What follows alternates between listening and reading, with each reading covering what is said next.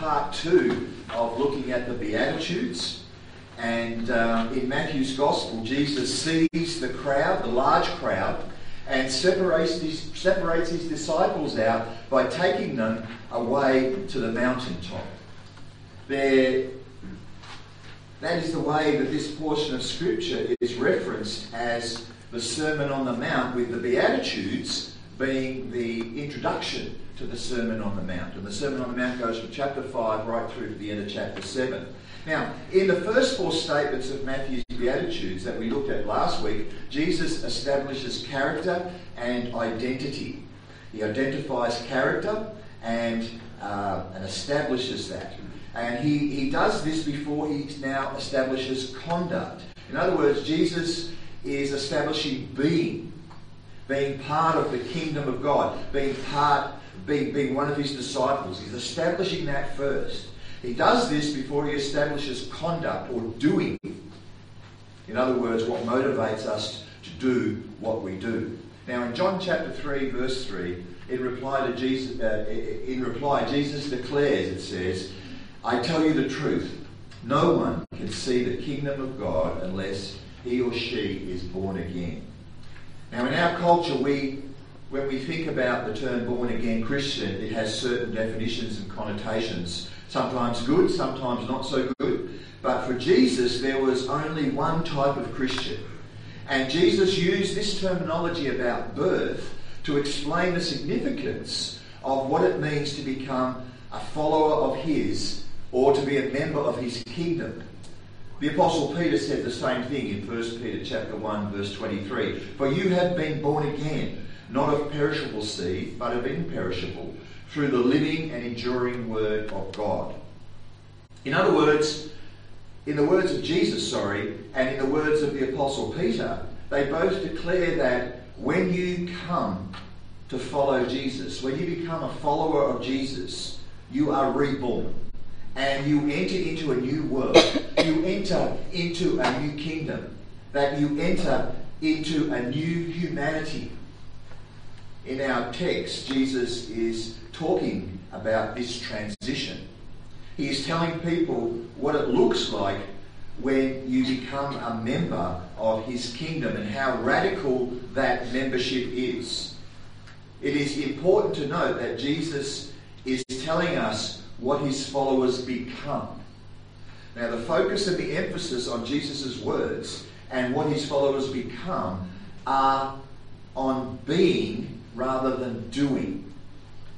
This is an important concept for us to understand this morning. Jesus wants us to be something before he asks us to do something. That Jesus holds a greater weight on our character and our identity. In other words, who we are is more important than our actions. This is where the second half of the Beatitudes focus this morning on our actions and on our conduct. In the first half of, what Jesus said, he lays out the foundation. And remember, we talked about it last week. He's asking, Who are you? Who are you? Where is your character and where is your identity based and where is that formed? Because our actions are built on our character and on our identity. And Jesus tells us that if character and identity isn't in place, that process of talking about the actions are worthless. Because Jesus calls us to be something before he calls us to do something.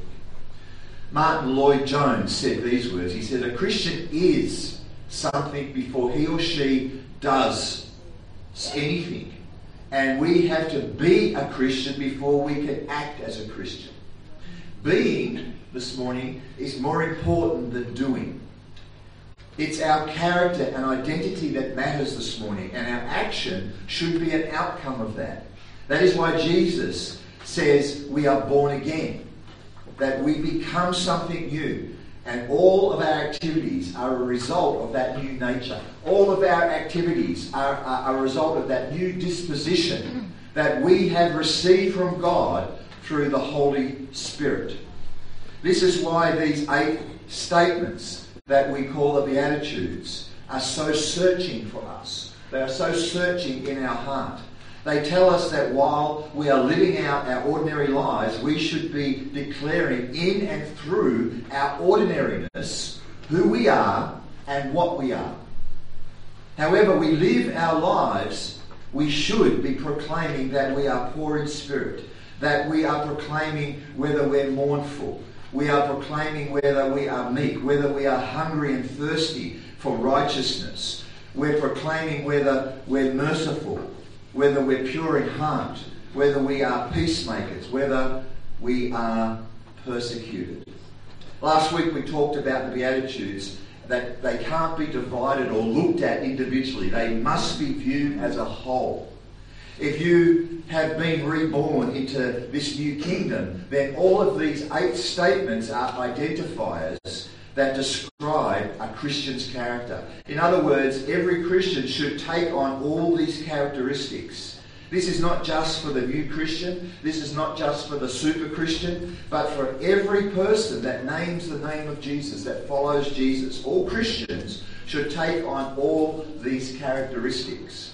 Now, the, the Beatitudes begin in verse 3, and Jesus says, Blessed are the poor in spirit, for theirs is the kingdom of heaven. And he finishes the Beatitudes in chapter verse 10 and says, Blessed are those who are persecuted because of righteousness, for theirs is the kingdom of heaven.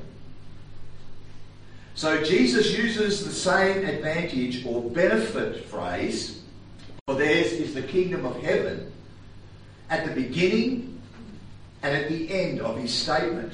Now, as we talked about last week, for those who weren't here, this is a bit of a review. Uh, for those who were here and for those who weren't here, let's just explain what Jesus is doing. So, in ancient theological literature, this is called an inclusio. When you start uh, uh, uh, a, a, a, a paragraph with a statement or a benefit statement or, or, or a benefit phrase, an advantage phrase, and it ended with the same phrase, it's called an inclusio. And this is very intentional.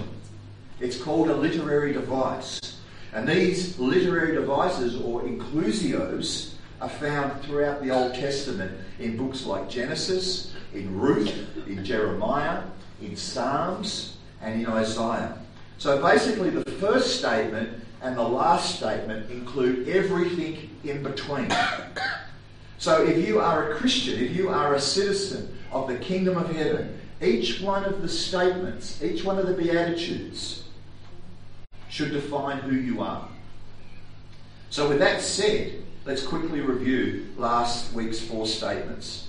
Poor in spirit, and that means to realize that you do not have any righteousness, that face to face with God and His righteousness, you have you are utterly helpless and we referred to it as being spiritually bankrupt last week. And because of that, we mourn because of our sin, the sin that's within us. That, that we see the blackness of our own heart. And not only that, that we are meek, which means that we have the true view of ourselves. That we have not seen it, that we, we, we, we have seen ourselves and our greatest enemy does not worry us at all because you and I know who we are and you know that God what God thinks about you. And out of that we hunger and thirst for righteousness. We long for it. You and I need to understand that we can't create or produce righteousness. That that perfect righteousness has to come from somebody else and that can only come from a new nature, and that new nature is found in Jesus Christ Himself. And only in Christ you can be filled and satisfied. Only through Christ can we be filled and satisfied. And all this is a free gift and can't be earned. So, where does Jesus move from here? That's the first four statements we looked at last week. Where does Jesus move from here? He talks now about this newness that should affect Christians. Jesus says that they have become merciful, they should become merciful, that they are now pure in heart, that they are now peacemakers, and the outcome of all this is that they are now persecuted for righteousness' sake. C.S. Lewis wrote in his book, Mere Christianity, in chapter 10, he argued that Christianity does not set out to make nice people, but that Christianity is in the business of making new people. That within Christianity there is this rebirth, this new life, this new kingdom transformation that happens where people are actually new. So today I want us to, to, to I want us all to see that, that a Christian in the kingdom of Jesus is new and not just nice. So the question that Jesus is asking, last week he asked us, Who are you? This week he's asking us, Are you new or are you just nice? So, Beatitude number five, the blessing of mercy. Blessed are the merciful, for they will be shown mercy. So let's begin by defining mercy. Now, I must be honest with you this morning. I initially struggled with the definition of mercy because of its similarity to grace. So I did some research, and here I brought it with me this morning. So let's define grace first. Grace is a loving response when love is undeserved. Mercy is a loving response prompted by the misery and helplessness of the one whom the love is shown. So grace is given you is giving you what you don't deserve. Mercy is not giving you what you deserve, plus a desire to release the suffering. So Jesus gives us a great illustration and shows us what mercy looks like in the kingdom of God. In Matthew chapter 18, verse 23 to 35, he says, Therefore, the kingdom of heaven is like a king who wanted to settle accounts with his servants. So, we're talking about being reborn into the kingdom. We're talking about being renewed into this new kingdom. So here it is. Jesus is saying, This is what the kingdom of heaven is like. Therefore, the kingdom of heaven is like a king who wants to settle accounts with his servants. As he began to settle, as he began the settlement, a man who owed him 10,000 talents was brought to him. Since he was not able to pay, the master ordered that he and his wife and his children and all that he had be sold to repay the debt. The servant fell on his knees before him. Be patient with me, he begged, and I will pay back everything. The servant's master took pity on him, cancelled the debt, and let him go. But when that servant went out, he found one of his fellow servants who owed him a hundred denarii. He grabbed him and began to choke him. Pay back what you owe, he demanded. His fellow servant fell on his knees and begged him, Be patient with me, and I will pay you back. But he refused. Instead, he went off and had the man thrown into prison until he could pay the debt. When the other servants saw what had happened, they were greatly distressed and went and told their master everything that had happened. Then the master called the servant in. The wicked servant, you wicked servant, he said, I cancelled the debt. I cancel all the debt of, of yours because you begged me to. Shouldn't you have had mercy on your fellow servant just as I had on you? In anger, his, his master turned him over to the jailers to be tortured until he should pay back all he owed. This is how my heavenly Father will treat each of you unless you forgive your brother and sister from the heart. A Christian is not like this man, like this servant. A Christian realizes and understands and is dramatically moved by the mercy that has been shown personally to them.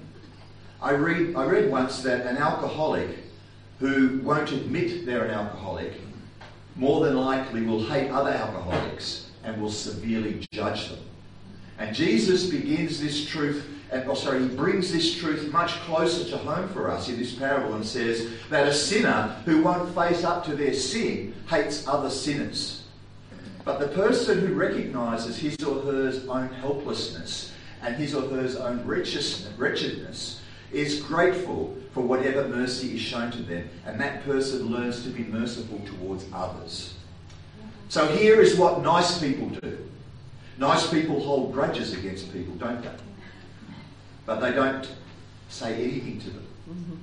Nice people talk about how people have wronged them, and they feel vindicated when they talk about it and demand their apology.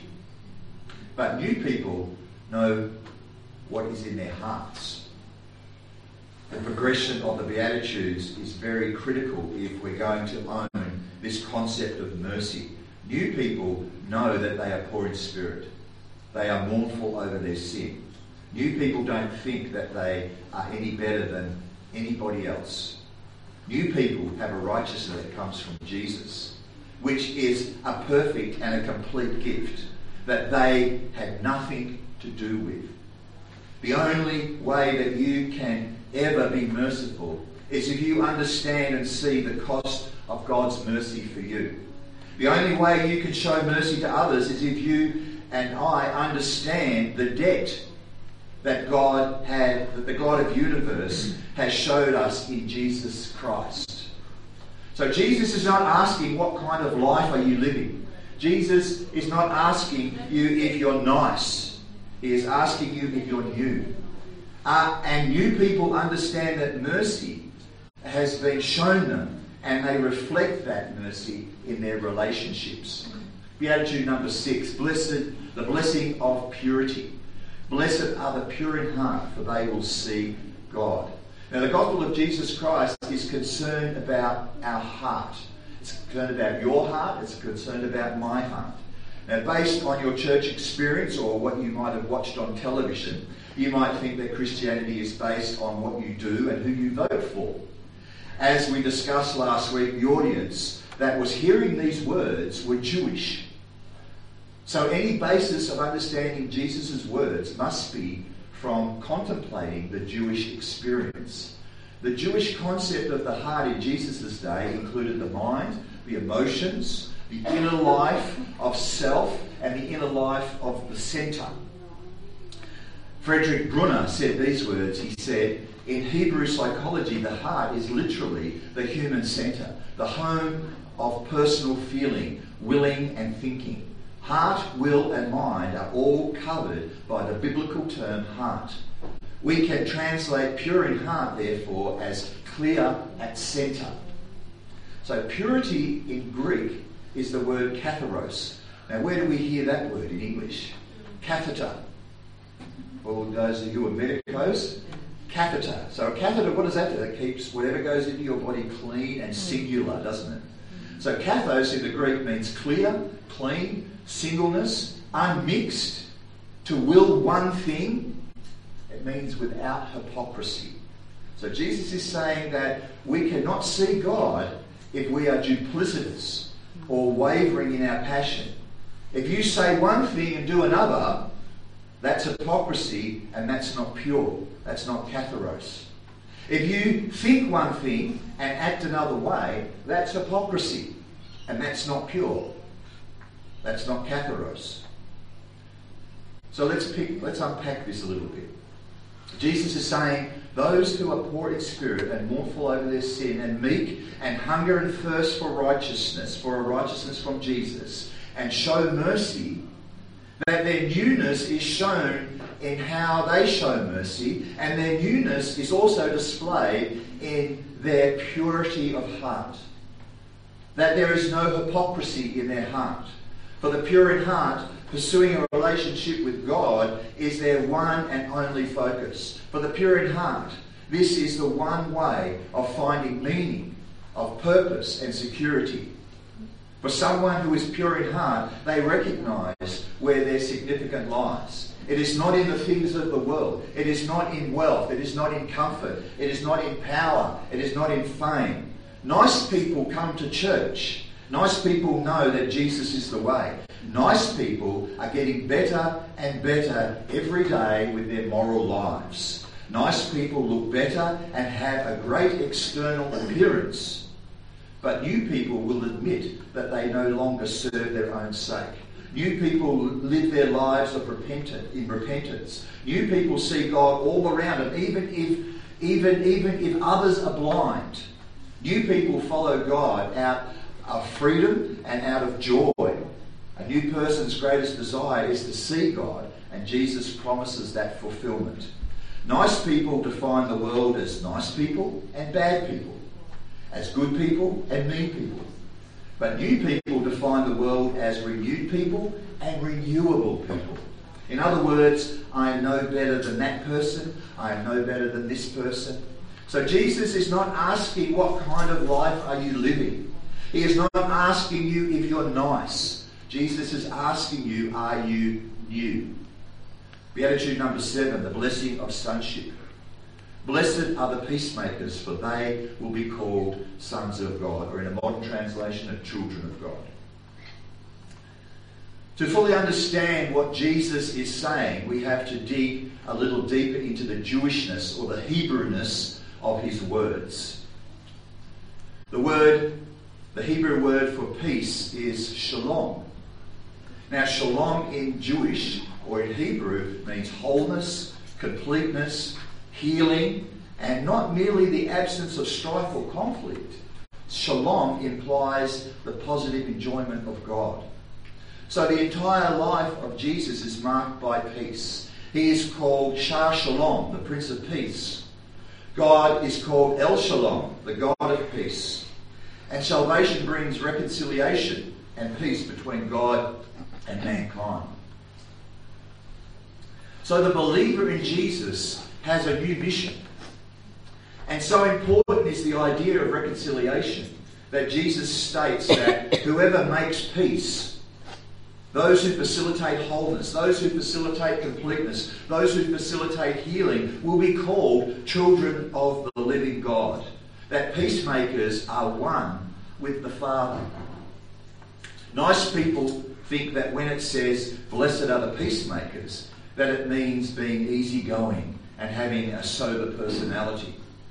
But a new person understands that before they were new, that they were at enmity with God that they stood against God and His will for their lives. Before I became a Christian, I paid no mind to what God wanted or how my sin was, was affecting those around me.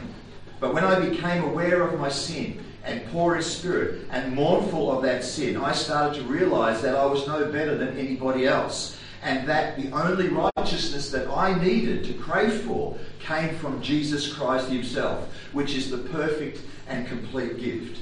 Because of God's mercy, I began to seek purity, and the culmination of all that urged me to reach out as a peacemaker. A new person concerns themselves with the fact that all men and women should be at peace with God. A new person asks themselves, what is God doing in this person's life? And how can I help what God is doing and become of greater effect? If you're working at peacemaking, then you are someone who is trying to encourage others because you know what Jesus did to help you become at peace with God. So if you are a peacemaker, Jesus ends these Beatitudes by saying, You will be persecuted. So as we close, Beatitude number eight, the blessing of heaven. Blessed are those who are persecuted because of righteousness, for theirs is the kingdom of heaven. This is a very intense way to end the Beatitudes. After all that Jesus has explained, that we're to realize our own spiritual bankruptcy, that we are to see that our own sin is keeping us from God, that through meekness we really understand who we really are and what we really need to be, and that is a God controlled person. And this drives us to want to have a righteousness that can't be provided from, for, from ourselves, for ourselves, and only can be found in Jesus. This should then so transform us and make us new and reborn that now we become merciful, we become pure in heart, we become a peacemaker. And at the end of all that, Jesus says, you will be opposed. So let's try and unpack some of this and get a handle on what that means. The first thing that we need to understand is that Jesus is our model. If you have been changed, if you are a new person, people will absolutely be attracted to you because you are, uh, because of how different you are. But at the same time, they will be repelled by how different you are. Isn't that right, Natalie? Yes. We can see in the New Testament that both these things happened to the followers of Jesus. It happened to it happened in Luke chapter 10 when, when Jesus sent out the 70. What happened? Can anyone remember? Some of the 70 were fed and welcomed into homes and they were housed. While the others, Jesus said, don't even let the dust of their property remain on your sandals. Throughout the book of Acts, we see the same scenario playing out again and again. There's one example that comes to mind when Paul is at the Areopagus or Mars Hill. He is embraced and shunned all in one moment, all for the gospel's sake. Tim Keller says these words. He says, If you are always persecuted, it is because you are obnoxious. If you are never persecuted, because you are a coward. John Parsons said these words It is a frightening thought to consider that our faith is so tepid that the wicked do not persecute but simply ignore us. Jesus is not asking what kind of life you are living. Jesus is not asking uh, you if you're nice. He is asking you today, are you new? Because your newness will be so radical that it will attract people and it re- re- will repel people. Simply because of the choices you make to follow Jesus and heaven as your home this morning. Please pray with me. Father God, you promised newness if we would get on our knees and humbly admit you are and let us and let you change us, who you are and let, let you change us this morning, God. Father, I pray today for those that are here and are not new. For those of us who are not reborn. At this moment that you would open their hearts and help them see that they need Jesus. Father, speak now to anyone that may not know you. Help them see that these words are true. Help them to realize that they can experience your forgiveness today if they would come to you and put their faith in you and find the forgiveness that they so desperately need. Help them come to you now, Jesus. God, I pray for those of us who are reborn that we would cast off our idols and in the fullness of purity run after you so that the world might see our newness. And as we do, and as we go, may your majesty and your wonder and your beauty not just be a thing that we talk about, but that it would be a reflection in our lives. And I pray this in the mighty name of Jesus. And all God's people said, Amen. Amen.